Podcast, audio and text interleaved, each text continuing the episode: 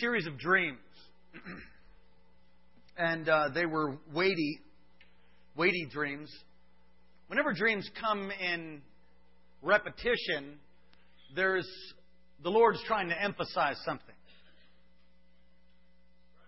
So it, it's kind of like it's kind of like I say hello, hello, hello. It's kind of like the third one. You're like, yeah.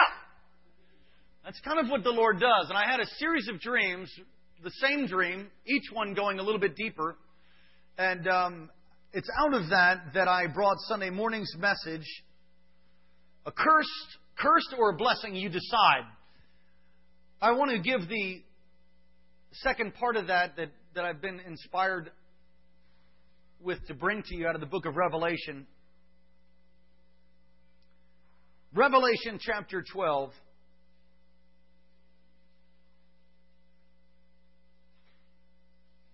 Now, we do have notes for you.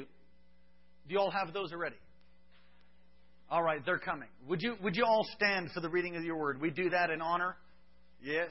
Amen. All the youth, stand up. Yay. Hallelujah. Praise God. Stand. All right. Are you making me stand? I'm encouraging you to. If you can't stand, we can pray for you to be healed later. And uh, if you're not able to stand right now, just stand up on the inside. And everybody said, Amen.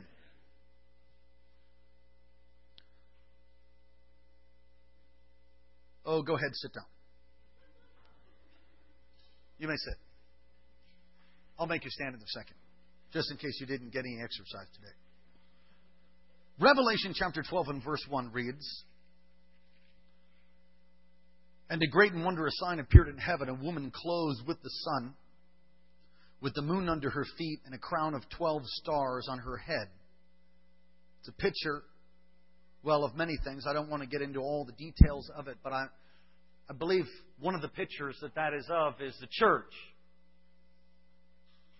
the sun being representative of the glory of God, and the 12 stars representative of apostolic authority. 12 is a governmental number.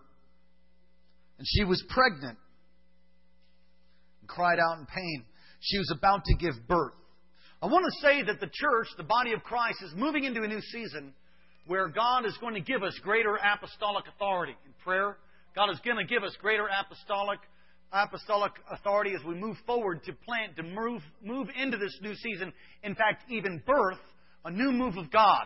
There is coming a great, a great release of the power of God, and, and we have to birth it.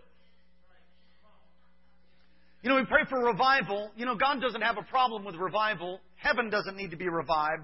It's constant. It's in vival all the time. Heaven is constantly. There, there's no. There's no seasons of of, uh, of suffering in heaven. It's, it's constantly on fire, constant worship, the glory of God all the time. We have gone through seasons and transitions, and I preached on that on Sunday night. I believe God is going to bring us and the body of Christ into a new season of glory, the sun, a new season of apostolic authority, the 12 crowns on her head, and it's for the purpose of birthing forth a new move of God, even in the planting of churches and the releasing of God's people into the, the, the gifts and the operation of the Spirit, even the equipping of the saints for the work of ministry. Then there another sign appeared in heaven. Uh oh. An enormous red dragon with seven heads and ten horns and seven crowns on his head. His tail swept a third of the stars of the sky and flung them into the earth. The dragon stood in front of the woman who was about to give birth so that he might devour the child. Well, we have a problem. There's this enormous dragon, his name is Satan, and he's seeking to devour this new move of God, this birthing that's going to take place an enormous red dragon. About to devour the child the moment the child was born. She gave birth to a son, a male child, to rule the nations with the iron scepter. Okay, go to verse 7. I wanted to say all that. You may not stand. Verse 7. And there was a war in heaven. Michael and his angels fought against the dragon and the dragon and his angels fought back, but he was not strong enough. and they lost their place in heaven. The great dragon was hurled down, the ancient serpent called the devil or Satan, who leads the whole world astray. He was hurled to the earth, and his angels with him.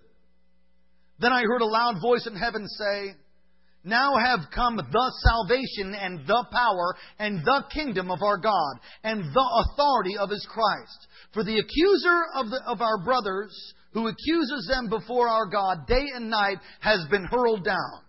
They overcame him by the blood of the Lamb and the word of their testimony and did not love their lives so much as to shrink from death. We're going to read that all together. Are you there? Verse 11. They overcame him by the blood of the Lamb, by the word of their testimony, and they did not love their lives so much as to shrink from death. Therefore, rejoice, you heavens, and you who dwell in them. But woe to the earth and the sea, because the devil has gone down to you, and he is filled with fury, because he knows his time is short. Let's pray. Lord, come. Release revelation today. Equip us for the battle that's yet ahead. Open our eyes. Illuminate our hearts. Give us a spirit of wisdom and revelation tonight. May it not just be some service where we just say, yeah, I, did church, I fulfilled my obligation. Lord, we've not come to fulfill an obligation so much so as we've come to really receive from you, to minister to you and to each other. And we ask God now that you would come and speak to us clearly from the throne. Speak to us. Hide me behind the cross. Make my words, Lord, like that of Samuel, that none would fall to the ground. Jesus, take a coal from your altar, place it upon my lips, that as I preach, you would burn faith in the hearts of those that hear. I thank you, God, for all that you're doing in this house, what you're doing in the body of Christ, what you're doing in the earth, that these are the days that the prophets of old long to live and to be in, and we are alive at such a time as this. Oh God, do it tonight. I pray in Jesus' name, amen. You may be seated. I want to talk to you about overcoming by the blood of the Lamb. Overcoming by the blood is the name of the message. Overcoming by the blood. It used to be, in fact, if you flip through a hymn book, you will find many, many hymns on the blood. And they are, they are my favorite, really. Oh, the blood of Jesus. Oh, the blood of Jesus. Oh, the blood of Jesus, it washes.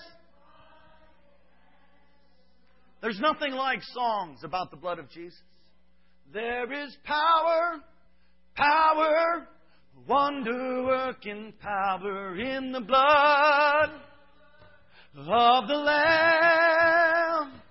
There is power, Power, wonder working power in the precious blood of the Lamb. My, my, my. The blood has never lost its power by Andraé Crouch. Anybody remember that one? Not too many songs come out about the blood now.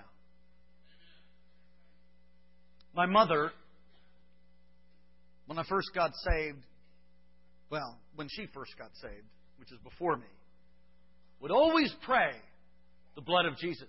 Cover my son with the blood of Jesus. I didn't really understand that, but I heard it so many times that I just started praying. Cover him with his blood, with, with the blood of Jesus. Cover him. Is there anything about that? I mean, what is that about? What, what is that? What does that mean? The phrase, look at C. Plead the blood. Plead the blood.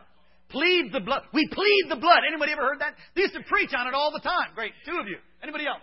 We plead the blood. Any youth ever heard that? Very, very, you know, not too many, unless you like grew up in a home where they're all on fire. They're, they're pleading the blood over you all the time. Is there anything, what is that all about? Let's look at this text. Revelation 12. There's a war. We read from verse 1 basically through verse 12.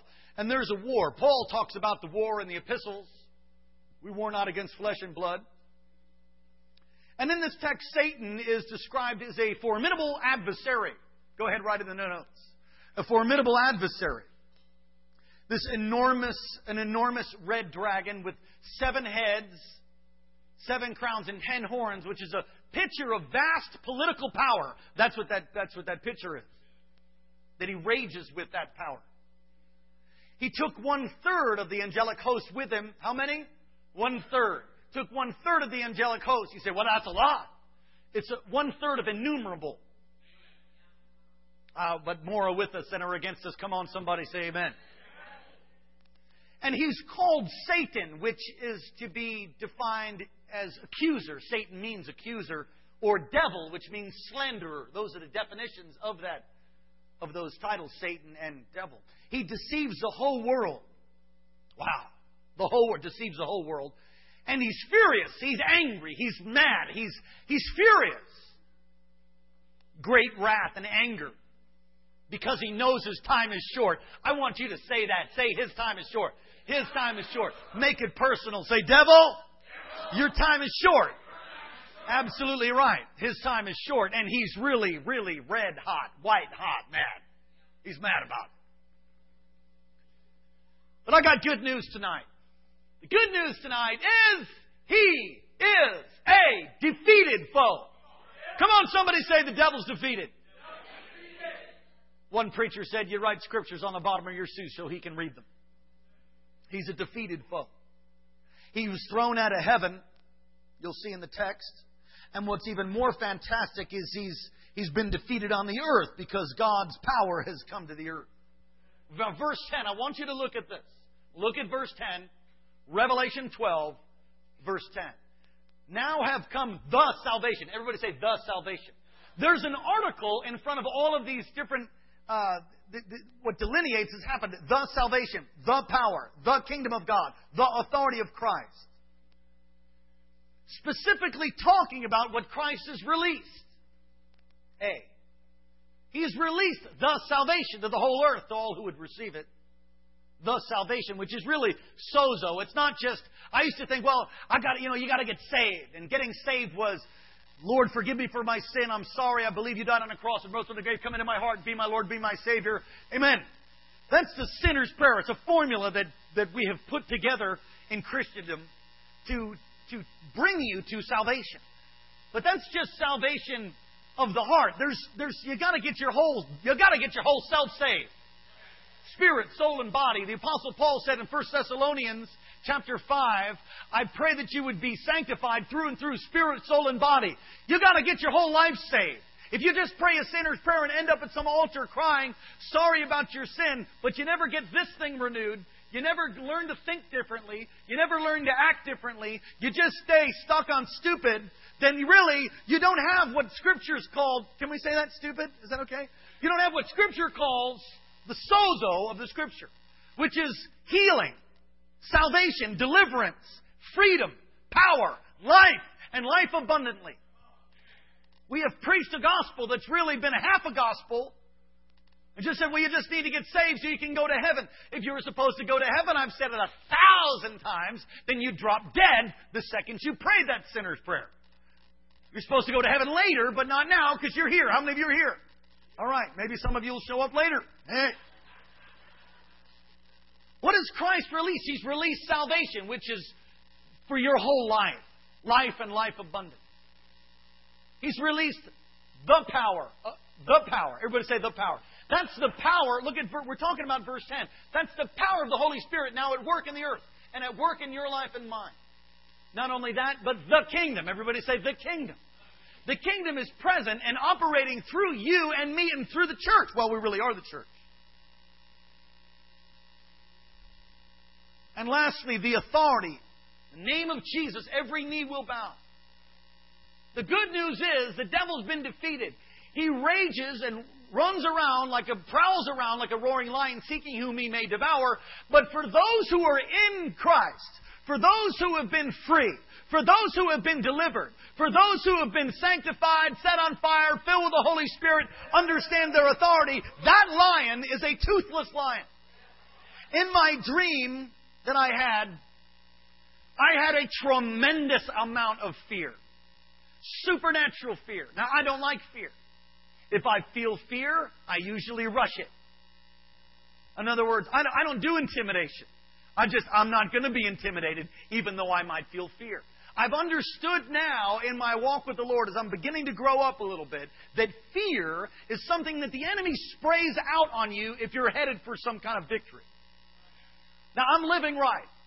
And if God's going to convict me of something, He will, and then I'll repent. I mean, as far as I know, I'm living holy, and, and if Jesus shows me something I need to repent for, I'm going to be quick to repent.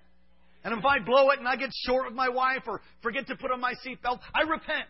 I'm not legalistic, but when I get convicted, I'm repentant. I love what our brother said, Brother Barry said. The Holy Spirit doesn't need to convict you of what the Scripture tells you is wrong. I love that. Isn't that how it goes? Something like that. Go ahead. The Holy Spirit is not obligated to convict you of what God has already spoken to you or commanded to you in His Word. You say, "Well, I'm not convi- I'm not convicted about fornicating." Well, that's because you're seared. You have a seared conscience. We're going to deal with that on Sunday morning. What has Christ released? He's released all of those things to us salvation, the power of God, the kingdom of God, and the authority of Christ. And Christ and his followers who continue to walk in his Christ and his followers on the earth who continue to walk in victory. We're overcomers. I want you to say that. Say we're overcomers. The scripture says, and it is absolutely one of my favorite all time verses, and they overcame him by the blood of the Lamb. That's what I want to talk about. The blood of the Lamb, the word of their testimony, and love their lives, not so much as to shrink from death. Know, I began to say in my dream I had this tremendous amount of fear. And I, have got the word in me enough as to know that while I'm praying in tongues in my dream, actually I was having a dream of a dream. My dream was a, I was sleeping and having a dream. It's unusual. And I'm praying in tongues in my dream. I feel all this fear, and I remember having this thought as I wake up in my dream, out of the dream. If you can follow that. I wake up, I stand up by my bed, and I say, What are you doing here? What gives you the right to come and mess with me? And I'm all shaka tahaya. Want another back, want a black eye and a bloody nose and a fat lip? What are you doing? I bind you now. And I'm praying in tongues. And in my mind, I'm thinking, and I feel all this fear. I'm saying, this is not, this is, this is out of bounds. What's this all about? And my dream continued, but that's, that's not for you. I understand in my life that I don't have to be afraid of anything unless, of course, I do. In other words, if you have sin, just as I said it, put a bullseye, big round dot, and wait for impact. You're in a war. We're in a war. The key to winning that war, the first key, is to overcome by the blood. The blood. I want you to understand the blood tonight. We're overcomers. Say it with me. We're overcomers. Jesus declared, Be of good cheer. I've overcome the world. Jesus declares that we're overcomers by the blood. Understanding the concept of the blood in Scripture. Y'all need to take notes. I didn't do this for hours for nothing. I'm telling you, some of you are going to get some lights coming on. Need to understand this. All right? So if you don't have notes, get some, get a pen, borrow it. All right? You ready? Understanding the concept of the blood in Scripture. The blood is God given life. Say with me. The blood is what? God given life. The scripture for that is Genesis 9. Genesis 9 4, and it's important to understand the context of that. Noah has just survived the flood with his family. We preached on Noah on Sunday morning. Has just under, survived the flood, and he's there with his family. God seals that covenant with him with this rainbow. And it's in that covenant in Genesis 9 4. And God says, But you must not eat meat that has the life blood in it. It's not only that, but it's one of the regulations that you see that the Gentiles must obey in the New Testament. They're not to eat the blood. So, those of you that like blood sausage, big in the Philippines, it's big in Hawaii. Blood sausage is like when they take blood from an animal and they boil it and they eat it. You're not supposed to eat that scripturally. So you've got to understand why God said that. Why did God say that to Noah now that Noah's in a new world? Not to eat the blood. Because the blood is a picture, a symbol of life. Life is in the blood. And it really points to the fact that Jesus would shed his blood on a cross. And we're going to get to that deeper here in a moment. It really points to the fact that it's his blood would then wash away all of our sins. And you see this type and shadow really throughout all, all of Scripture. Therefore, the Old Testament understanding of blood is fascinating because it hinges on that verse. It hinges on Genesis 9 4. The Old Testament understanding of the blood is tied to sacrifice, it in your notes. It's tied to what?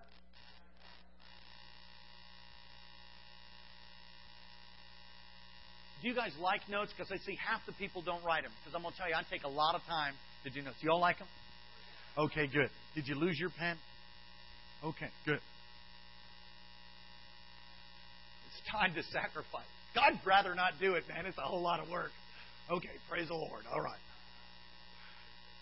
Nothing wrong with work. Somebody say amen. It's when it's not appreciated that I get irritated. Okay, it's tied to sacrifice. Everybody say it's tied to what? It's tied to sacrifice. A holy God, in order to meet a sinful man, there must be sacrifice. The Israelites understood they had a holy concept of God. We don't understand it.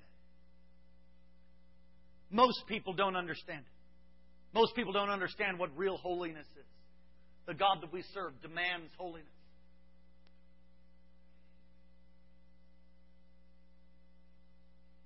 Holy presence of God and sin doesn't mix. The altar is where the righteousness of God and the sinfulness of man meet. And in the sacrificial system, there was a, and you can read that, Leviticus chapter 7, verse 1. I believe it's chapter 7. Talks about that. Is it chapter 7? Jesus help me. No, no. You're mistaken. Come on, somebody say the blood. Somebody say, I'm overcome by the blood.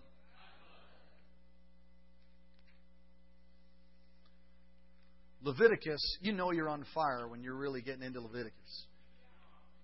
I mean, you go home, you can't wait to read Leviticus. Leviticus chapter 1, verses 1 through 7, talks about the sacrificial system, begins to talk about it. And in, in, in that chapter 1, Leviticus 1 through 7, talks about how you would bring an animal and lay hands on the animal, and there would be an impartation. In fact, we've preached on it before. Impartation is a very real thing. There can be an impartation of evil, there can be an impartation of righteousness, holiness, anointing, giftings. Wage war through the gift given you to Timothy, says the Paul, through the laying on of hands. How did he get the gift? the laying on of hands of the eldership. He got the gift by somebody laying hands on him. Well, sin was imputed or transferred to an animal through the laying on of hands. And you'll see that in the scapegoat. You'll see that over and over and over. Now, I have a limited amount of time, so bear with me. I don't want to get into all of that. But they understood, and we need to understand that God is holy, and you cannot have a relationship with Him unless your sin is covered. And you cannot cover your own sin. Adam and Eve tried to do that, it was called fig leaves. God had to cover them. It's the proto evangelium had to cover them with skins of an animal, which I believe to be a sheep, a lamb. And it made atonement or a ransom paid. We're talking about the Old Testament understanding of blood. It was tied to sacrifice. It made atonement. It, it covered their sin. It covered their sin. It cleanses and makes holy. Leviticus 8, verse 15 says Moses slaughtered the bull, took some of the blood with his finger, put it on the horns of the altar to purify the altar. How did he purify the altar? With blood. How did he purify the altar? With blood. So it was blood that purified. It makes propitiation. Everybody say propitiation. Now, Romans talks about that, but I'm talking about a, uh, the Old Testament understanding of that. But I, I want you to turn to Hebrews 9. I'm teaching you here. I might end up preaching because I'm going to get excited here in a minute. It makes propitiation. Propitiation, to define that, means the averting of, of, of wrath that's headed for somebody, or wrath that's to be upon somebody becomes averted. In other words, it gets to go around, it gets to miss. Jesus' blood shed, his life given, fulfills the Old Testament sacrificial system once and for all. That's why he's called the, the last Adam. We don't need to sacrifice animals anymore. Somebody say, Praise the Lord. The Old Testament sacrificial system, and it brings eternal redemption. Look, we're on C. For all who believe in him. Let me read this to you. Hebrews 9, verse 12. He did not enter by the means of blood, goats, and calves, but entered the most holy place once and for all by his blood, having obtained eternal redemption. The blood of goats and bulls and ashes of the heifer sprinkled on those who are ceremonially unclean sanctify them so that they are outwardly clean.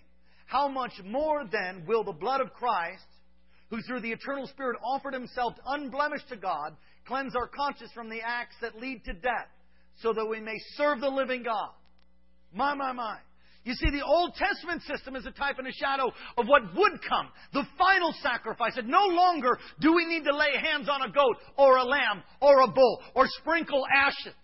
That the blood of Jesus, even as John the Baptist said, Behold, the Lamb of God who takes away the sin of the world, points to him. He's the one that died sinless God in human flesh died on a cross for you and me. And when we believe that blood by faith, it covers over all of our sin and makes you righteous, makes you pure, spotless, and clean. Therefore, you can boldly come before the throne. Some people never get a hold of this. Some people constantly trying to work, constantly trying to earn it, never really realize what Jesus has done, never really receive what the blood has done for them. We overcome the devil by the blood of the Lamb. How, what, by the what? By the blood of the Lamb. Say it again, by the blood of the Lamb. Come on, give them praise tonight.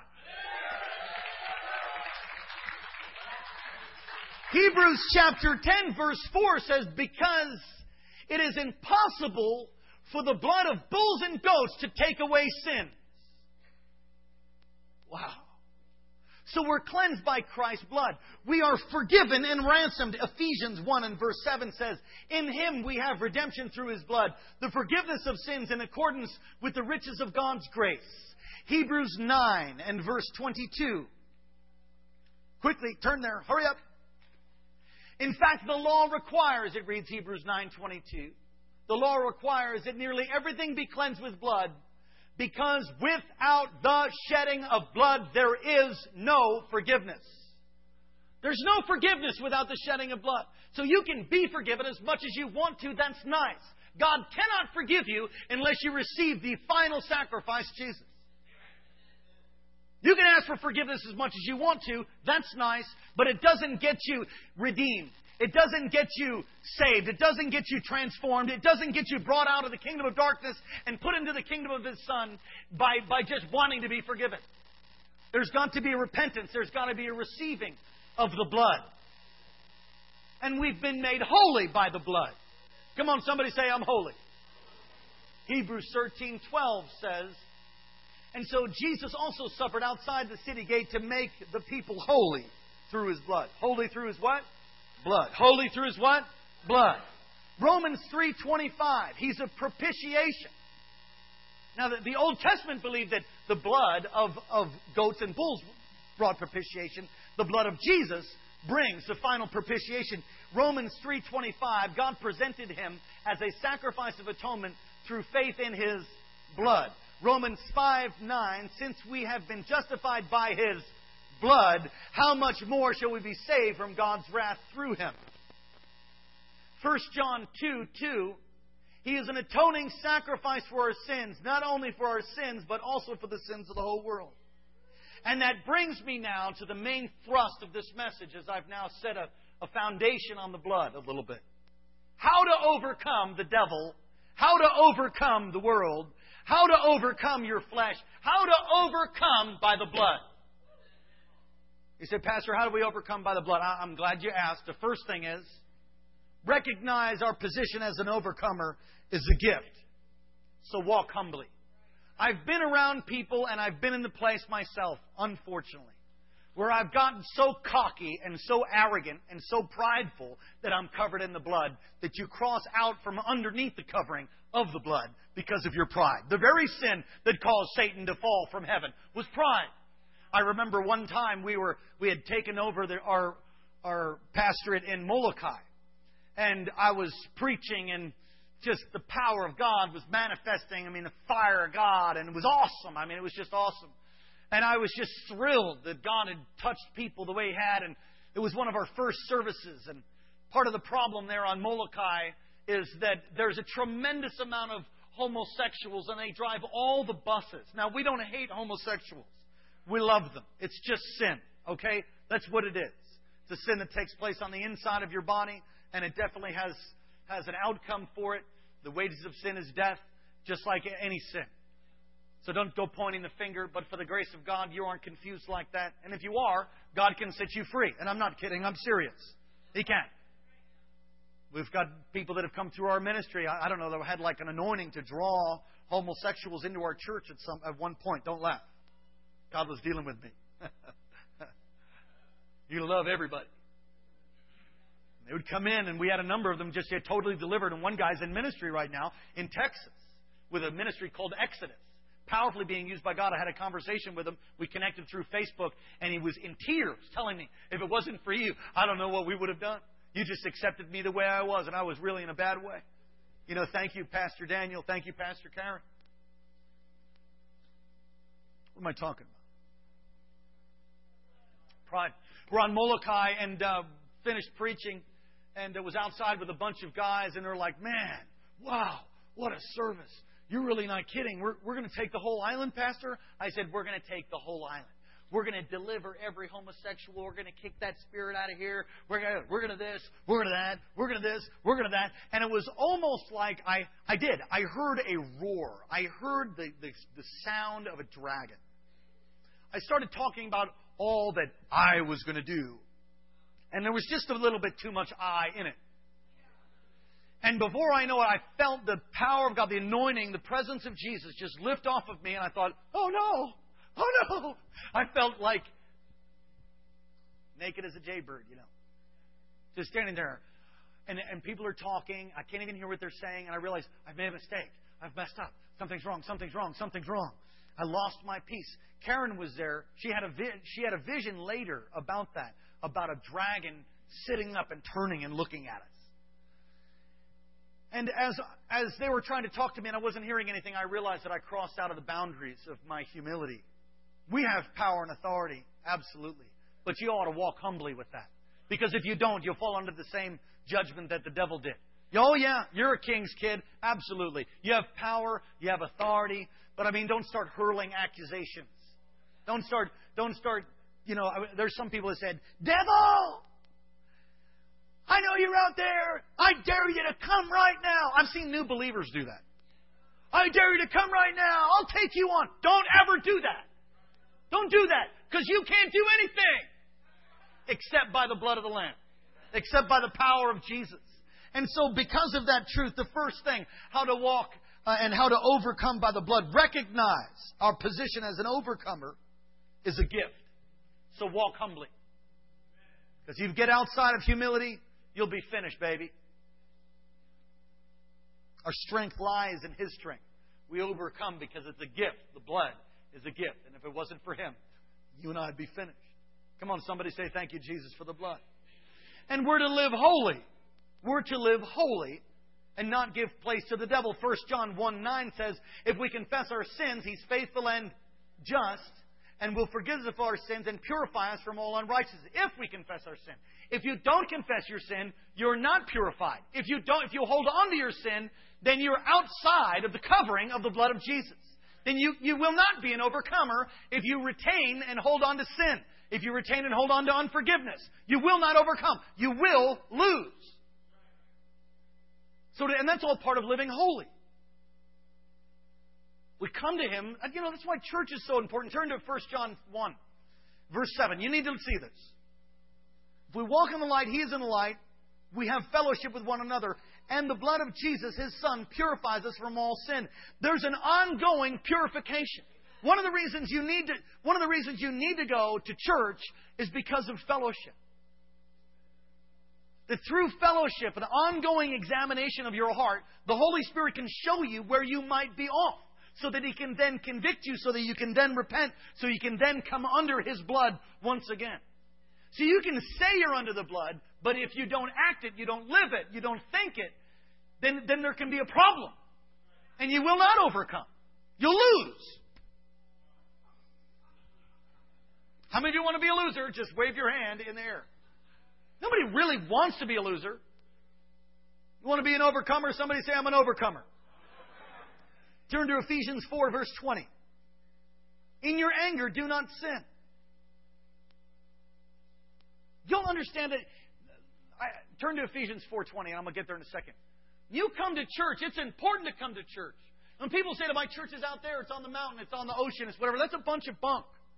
No, I have fellowship with God out in the wilderness too. It's great.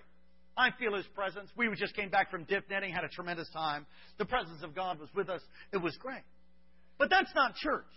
Where you could have church out there. Church is where the gathering of believers come together, where the word is spoken, where there's worship, there's interaction, and, and the power of God can then move in that context. Some people say, well, the, this new move is going to do away with church. No, it isn't, moron.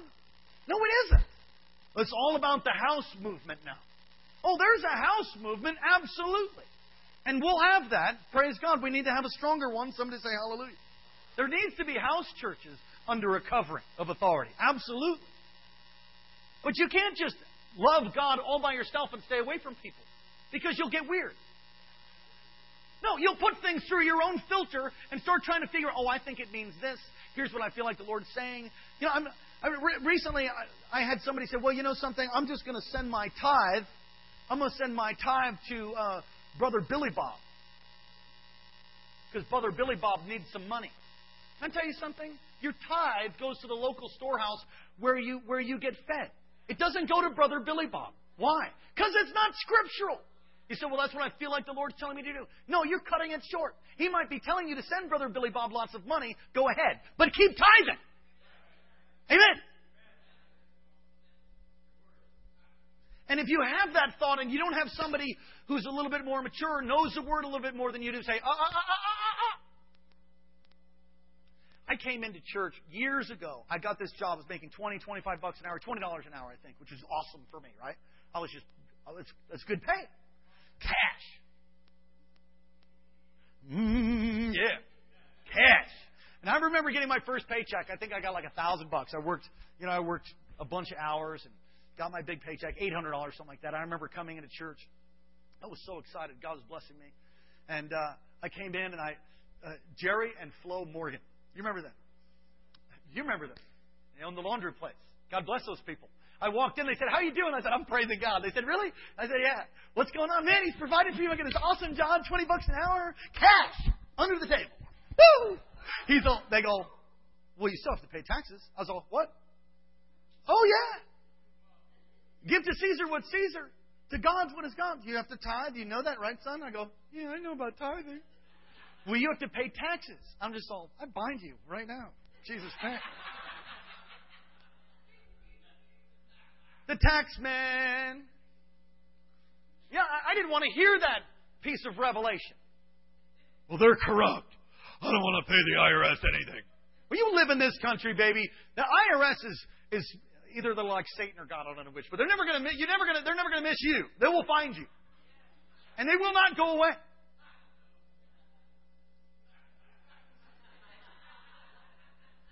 I never would have heard that truth had I not been in a place where somebody could speak to me. Never would have heard the truth of, you know, heard parents their kids are running around, you know, clear, they come over your house and they clear off the dining room table break your crystal, steal your stuff. Oh, he's just a little feisty. No, no, no. You're not training your kid right. Feisty, my foot. And they say to us, How are your kids so well behaved? You're so lucky. I'm thinking, Are you kidding me? But lucky has nothing to do with it. I don't even believe in luck. That's why we call them pot blessings. They're not pot luck. We don't believe in luck. We believe in blessing. And it's an intentional thing. My kids are trained because we won't let them do that. Why? Because I don't want to have a prison ministry. Amen. So you'll never hear stuff like that if you're just out on the lake fishing, loving God. You'll never hear stuff like that. You'll hear the things you want to hear. And he'd be like, you walk over here, don't want to hear that. Blah, blah, blah, blah, blah. I'm not listening. Blah, blah.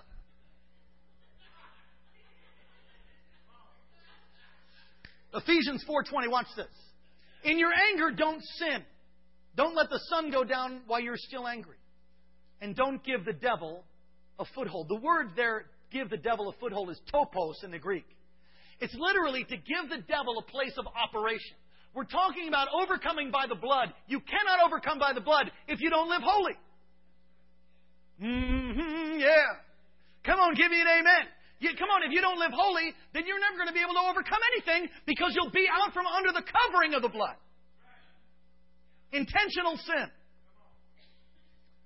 I'm not even talking about pornography, lust, greed, fornication, idolatry, prostitution, and the like. I'm not talking about anything like that.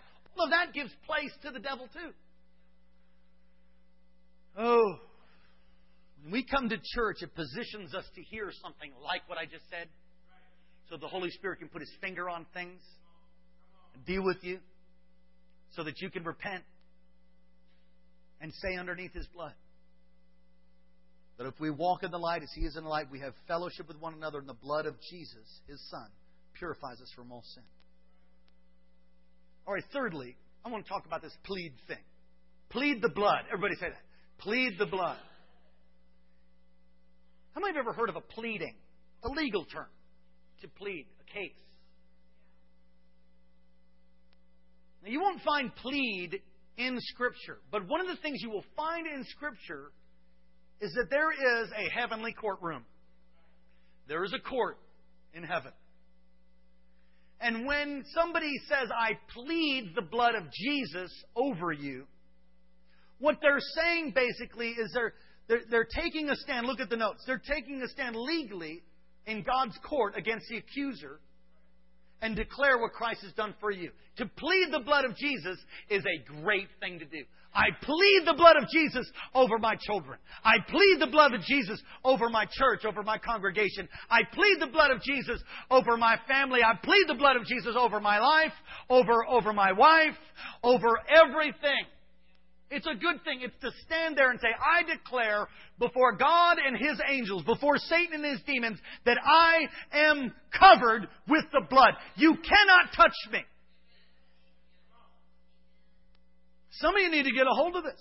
We overcome by the blood, pleading the blood. Satan's a squatter, people. In my years of very deep, dark challenges that I had in Manhattan, there are buildings that are, that are set to be demolished. They brick up all the windows and all the doors, and then there, there's usually a time frame by which they're then going to knock them down. It's during that time frame that homeless people usually go around the backside, a hidden place, break into one of the windows in the building, and they move in until such time as they're able to come and knock the building down. They are called squatters. If you've ever gone overseas or to the Philippines, you can see whole camps and villages of people that moved onto a piece of property that wasn't theirs. They build homes, they stay there, and they're called squatters. They don't own the land. And then, and then they have these things called squatters' rights. Kind of amazing. Do you know that's what the devil is? The devil's a squatter.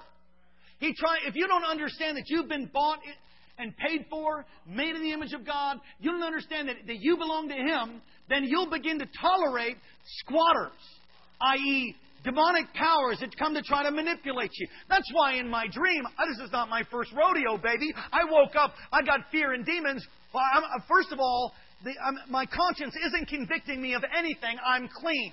I'm pure. I'm under the blood. So my next question is, what is this happening for? Why is this happening? That's my very next question. What's going on?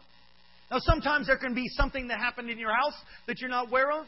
You got teenagers, you start having dreams like that, start feeling a defilement in your house. You better get sit your teenagers down and ask them what's happening. Sometimes you have pornography or something happening over the internet, or maybe maybe you've maybe you've stepped outside, you know, the, the, your what's allowed by the Lord, and you need to repent. Anyway, I woke up in my dream, had all this fear. I'm just shaking What's going on? What are you doing here? Because I understand he can't come mess with my house. I'm underneath the blood. I'm living right. You need to understand that some of you tolerate the enemy in your life when you should be punching him with the name of Jesus. Taking authority. You do not need to be choked in your bed. You do not need to be harassed. You do not need to hear the over voice of how ugly you are, how you'll never accomplish anything, how fat you are, and all that self-hatred stuff. And you get before the mirror and you agree with all the devils that talk to you about how ugly you are and how you should get a nose job or a breast job or a, a butt job or whatever they are and try to change your physical body so that they like you and you're approved or try to dress in such a way that attracts the attention of others. When you don't understand that you are holy and dearly loved, made in the image of God, and you don't need to show your body off for somebody to look at. I am preaching in here. And furthermore, youth especially, you hang that all out and you let them see all of that. Let me tell you what you will attract. You will attract a flesh man. That's what you'll get. You'll get a guy who wants to see that, wants to be that, wants to touch that, wants to be all up on that. And then what you'll end up with is somebody who'll stomp on you, stomp on your head after he's used you, and he'll move on to the next one. Cover yourself up for the love of God. You're made in His image. You don't have to change for anybody. Mm, yeah, yeah.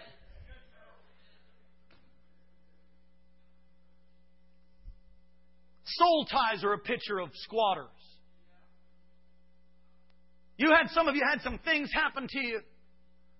Micah, are you here? Some of you had some things that happened to you, and you were so bent out of shape by what happened. The soul tie is not just an emotional tie. Well, I should say, it's not. Usually, when we talk about soul ties, people think, well, boyfriend, girlfriend, and they got together, and there was this tie that happened. It can be that, absolutely. But it can also be when somebody's done something to you that's horribly wrong and there's a bitterness that resides in your soul and you're tied to that person because of that offense that was made. And they can be dead and you can still be tormented because you're tied to them even though they're in the grave. Soul ties need to be broken. It's, it's part of, and you just need to forgive people.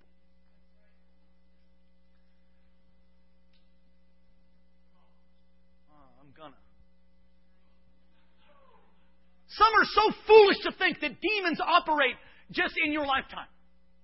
Demons came down when this was written, when in the beginning of time, when Satan was thrown out. I, I don't know the whole time frame of it, but when he was thrown out of Satan, uh, thrown out of heaven, he took one third of innumerable, one third of the angels, which many believe to be demons.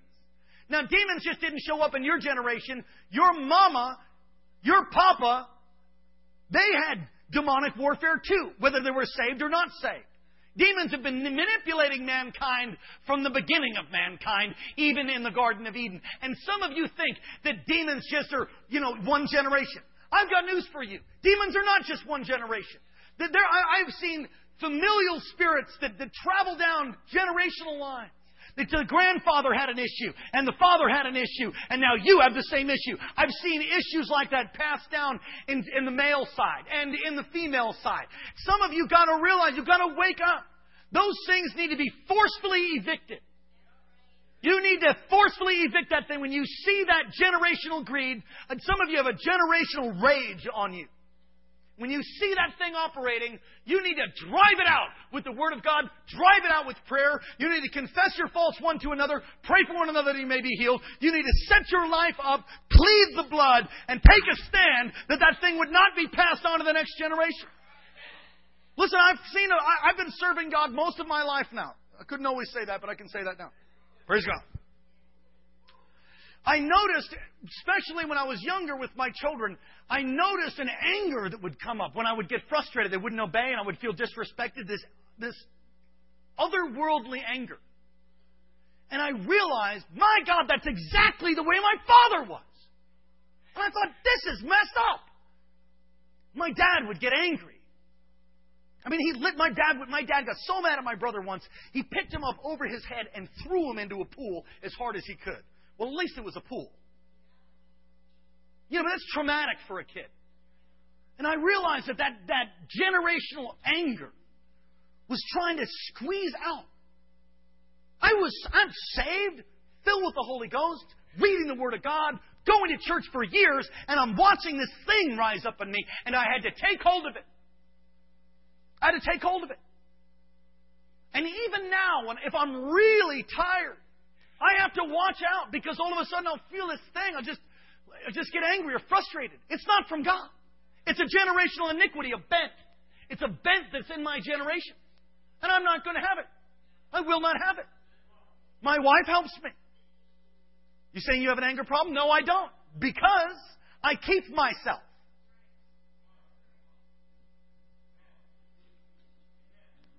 You saying you could have one? Oh my gosh. Did I have one? I was the worst kind of guy to fight because I had such a demon of rage. In fact, I was a terrible fighter until you hurt me, and then I didn't know what happened. I would black out. Some of you know what that's about. Some of you had that. I'd black out. I'd wake up. There'd be people lying around. I'd be like, uh, it was totally demonic. I won't ask you to raise your hand, but some of y'all know what I'm talking about. The same thing happens with lust. Listen, if your mom got pregnant out of wedlock, watch out, baby. Watch out. I'm telling you, that thing will head for you. You think, oh, I, that'll never happen to me. It will if you're foolish enough to sit and watch submarine races. You can't watch submarine races, it's underwater. So you sit there. So, in your car at the end of Knik, Goose Bay, we're just praying in tongues. The flesh is a lot stronger than you think. And if you've had that kind of bent in your life, whether it be anger, or lust, or greed, you've got to watch out. The devil's a squatter. We overcome him by the blood. You need to rebuke that stuff and set your life up so that you can win. Hey, this ain't, we ain't playing a game. This is not a game. Wake up, church.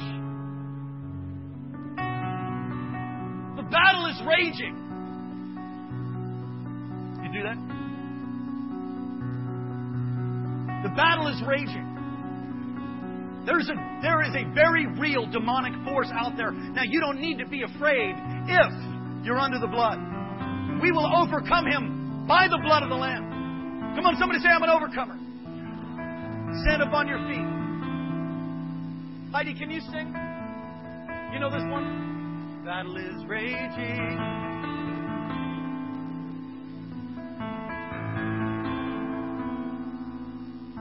We are in a war, people. We're in a war. And it is not business as usual. What you got away with in last season, you will not get away with in this season because God wants to birth something. He wants to release apostolic authority upon you and your family and your business. He wants to anoint you in this hour to bring forth the greatest move of God, to bring forth resources the world has not yet seen. I had a dream last night where all of a sudden people were bringing jewels and diamonds, and there was this great release of wealth for the kingdom. Come on, God can do that for you. There are Cyruses that are out there. Money's not your problem. Come on, lift your hands to Jesus.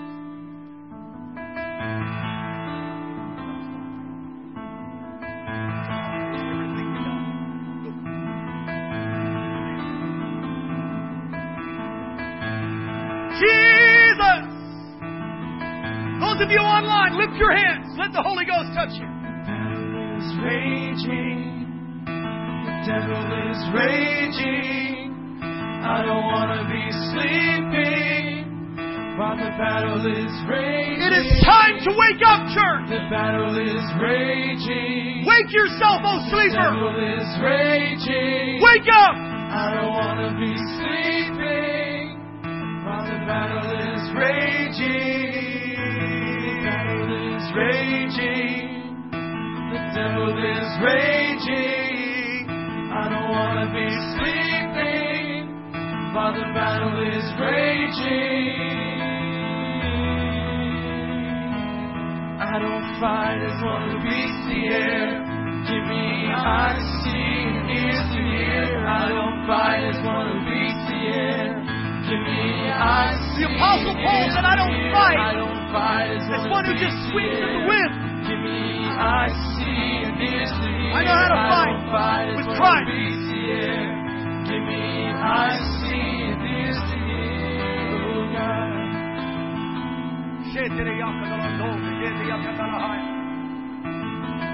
There's a shift taking place. Come on. Come on, Micah. The battle is raging. The devil is raging. I don't want to be sleeping while the battle is raging. Oh. The battle is raging. The devil is raging. I don't want to be sleeping while the battle is raging. I don't fight as one who beats the air. Give me eyes to see ears to hear. I don't fight as one who beats the air. Give me eyes to see and ears to hear. I don't fight as one who beats the air. Give me eyes to see and ears to hear. I don't fight as one who beats the air. Give me eyes to see and ears to hear. I put on Christ, make no provision for my flesh. Come on. Put on the whole armor of God. Leave no open doors for I put on Christ. I put on Christ, make no provision for my flesh. Put on the whole armor of God. Leave no open doors for darkness. I put on Christ. Come on. I put on Christ, make no provision for my flesh. Put on the whole armor of God. Leave no open Leave no open doors for darkness. I put on Christ, make no provision for my flesh. Put on the whole armor of God, leave no open door for darkness. You're here tonight and you realize, my God, I think I might have an open door. You want to shut that tonight. I'm not trying to embarrass you. I'm trying to teach you how to have victory. I'm trying to disciple you. If you have an open door and you know it tonight, get up here right now and shut it before heaven. Right now, say, I'm not going to have that open door. I'm going to shut it. I'm going to put on Christ. I'm going to come under the blood of Jesus. I'm going to, I'm going to walk free. I will not tolerate the squatter, the devil in my life. I will not tolerate it. I'm going to go on with the cross before me and the world behind me. I will become more than a conqueror in Christ. I am an overcomer by the blood of the Lamb, by the word of my testimony. I'm free. I'm healed. I'm redeemed. Oh, He's been a propitiation for my sin. I've been ransomed by the blood of the Lamb. If that's you, you want to shut some doors, get up here right now. Come on. Come on and just talk to Jesus. What is it? Some of you it's lust. Some of it's greed. Some of you aren't quite sure what it is. Listen, I used to just not know, but I knew, man, I must have some open door. God help me. I don't know. Shut all the doors, God. Come on, talk to Jesus.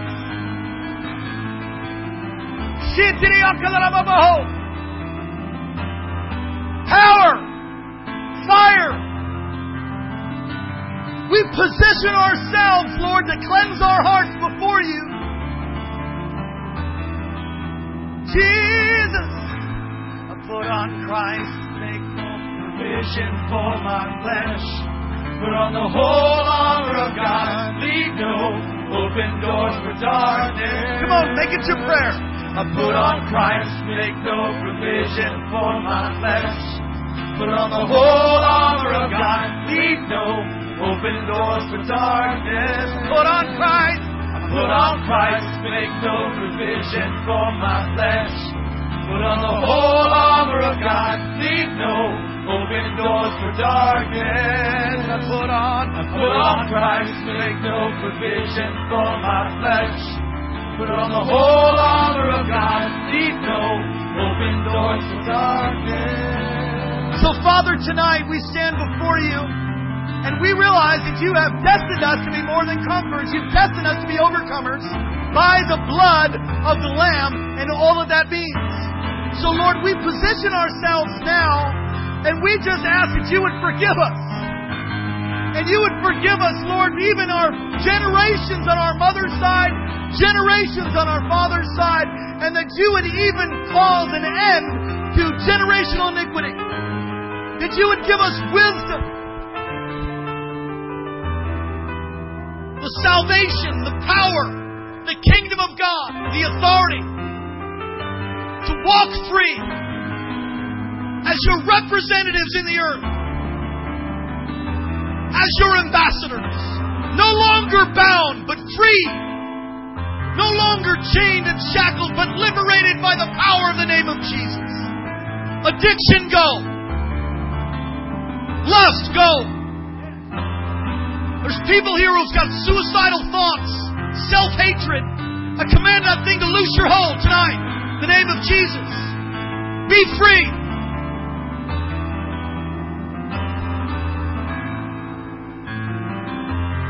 Fire.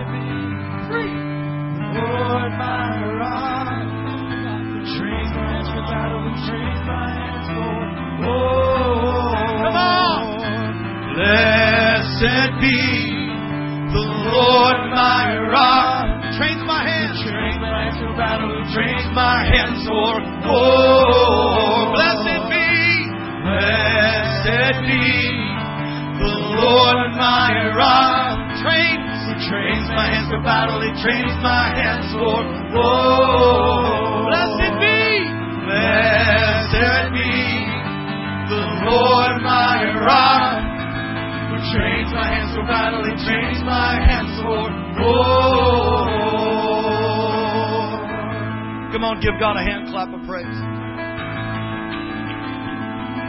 Praise God. Come on, give God a shout. Come on, give a shout of victory tonight. Hey! Thank you, Jesus. If you could all find a seat just quickly, please. There's one more thing I want to do. I'd intended on having uh, Tim preach tonight and wanted to have an opportunity for you to be able to give to the work in Delta. They need a little bit of help this month. Uh, we've got to put a water pump in, whole water pump in, and got some news on that today. Tim, praise the Lord. We've got to see that whole place painted, which Todd is going to take a crew. Todd Waller's going to take a crew up and paint the whole place.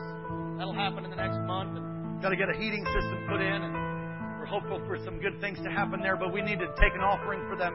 So ushers, would you please help me? This will go directly to Delta Junction and the work there that needs to be moved forward. Amen. We need to get that place ready for winter. Winter moves in where we're at right now. We're in trouble. But we're going to get it together, aren't we, Tim? Right? All right. We see that place painted, see the heat on, see the water moving. They don't, they don't even have toilets. We use porta potties. They're roughing it. But that's okay. Amen. That's how you start sometimes. So if you want to sow a seed into the into Delta, we do need some help. I'm, I'm sharing my burden with you. We do need a little bit of help for Delta this month. We do. More than a little bit. Amen. That water pump's at least, I don't know, thousand plus dollars plus labor it takes to put it in. Septic system's all bust. And uh, they don't even know where to start with that. They're trying to find it. All the tops, all the all the vents and everything are broken off. God's going to help us to do it. Amen? You want to name that seed? You can name that seed to the overcoming of every obstacle in your life. We're overcomers by the blood. Amen? What do you want to overcome? Name that seed right there. How about debt? That's a good one. Overcome debt. Some of you have a habitual problem. You're trying to break it. Write it down. Sow a seed. I don't care if it's two cents. Just give sacrificially. If you got two cents, great. If you don't, just borrow it from your next door neighbor. Just ask them to write a check. I'm kidding. Don't borrow money. Hello. Don't borrow money. Get you in trouble. Don't take loans. Well, loaning on a house can be good. You make your money work for you. Oh, no man a debt. Let no debt remain except the debt of love, Scripture says. I need to say that again. If you're here and you want to borrow money from somebody in the church, don't do it. If somebody asks you they want to borrow 100 bucks from you, don't let them borrow $100. If you can give it to them, give it to them. That's how you do that. Because what happens is a month from now when they get their paycheck and they said they're going to pay you back, but they got hit or hit again, and now they don't know what to do, and now they owe you a hundred bucks, and they're going to come and see your face and feel bad. They just won't come. And then they'll be in shame and they go to hell over a hundred bucks. Somebody say that's not good. All right, good. Ushers come. Oh, let's do it differently. Tim and Heidi, why don't you get down here, uh, well, you everybody breathing all over your baby, once you, why don't you bring bring Judah up here, Tim, you just stand right there and just hold a couple of these a bucket. We, he just needs one bucket. We're going to come and bless him. Amen. We'll leave Judah up here. All right. All right. You want to sow a seed into Delta? We're going to see this work. We're going to see revival, Tim. Come on. It's not. It's not been the hardest. I mean, it's not been the easiest ground. You jumped in, and the Lord says that I'm coming upon you with new authority. It's been growing even every time you return here. People have said, man, he just keeps growing. He just keeps growing. Because you said yes, I'm going to equip you. I'm going to give you everything you need. And don't worry. Don't be dismayed. Don't despise the day of small beginnings. Continue to build, continue to prophesy, continue to decree, and continue to declare. You will see the breakthrough. It will come. Delta will become a center. Delta will become all that I have intended it. A place for training, a place for releasing. I'm giving you everything you need for life and godliness. Lord, let them be encouraged. Let Heidi and Tim be encouraged and their two children. And cause Delta to grow. Cause it to become everything that you've intended it. Thank you, God, for the building. 9,000 square foot building with nine acres. What a miracle! God, thank you. Now cause that thing to be totally renovated for the glory of God. In Jesus' mighty name, prosper that work and raise up many. We might even hit Fairbanks and hit Tok in the name of Jesus and even up to Barrow and different places. God, we thank and praise you for it. In Jesus' name, amen. If you want to sow a seed, we don't need ushers. Just come up here. Just put it right in the bucket here. Again, this goes to the church in Delta. Amen. Blessed be. Ready? Set. Blessed be the Lord my rock, Who trained? who trains my hands for battle, he trains my hands for war. Blessed be. Blessed be the Lord my rock. Come on, stand up with us. Who trains my hands for battle, he trains my hands for war. Come on. Blessed be Woo! the Lord my rock. Who trains my hands for battle, he trains my hands for war. Blessed be Blessed be the Lord. the Lord my rock. He trains my hands. trains my hands for battle, who trains my Come on, the whole church sing it with everything you got. Come on. Blessed be the Lord my rock, who trained my hands for battle, he trained my hands for Everything, everything you got. Blessed be the Lord my rock, who trains my hands for battle, he trains my hands for war. Give God a hand clap. Amen. Amen. Amen. Come on, shout to God. Hallelujah. Hallelujah. Thank you, Jesus. Woo! Yes. Take someone by the hand. God, we thank and praise you that we are underneath the blood. That we will overcome the devil by the blood of the Lamb, by the word of our testimony, and we will not love our lives so much as to shrink from death. We are overcomers. Say it. We are overcomers. Make it personal. I am an overcomer. Say it again. I am an overcomer by the blood of the Lamb. If you believe that, say amen. Bless your people, cause your face to shine upon them. Lift up your countenance towards them, O God. Be gracious to them, keep them, and give them peace. In Jesus' name, amen. God bless you. Praise the Lord.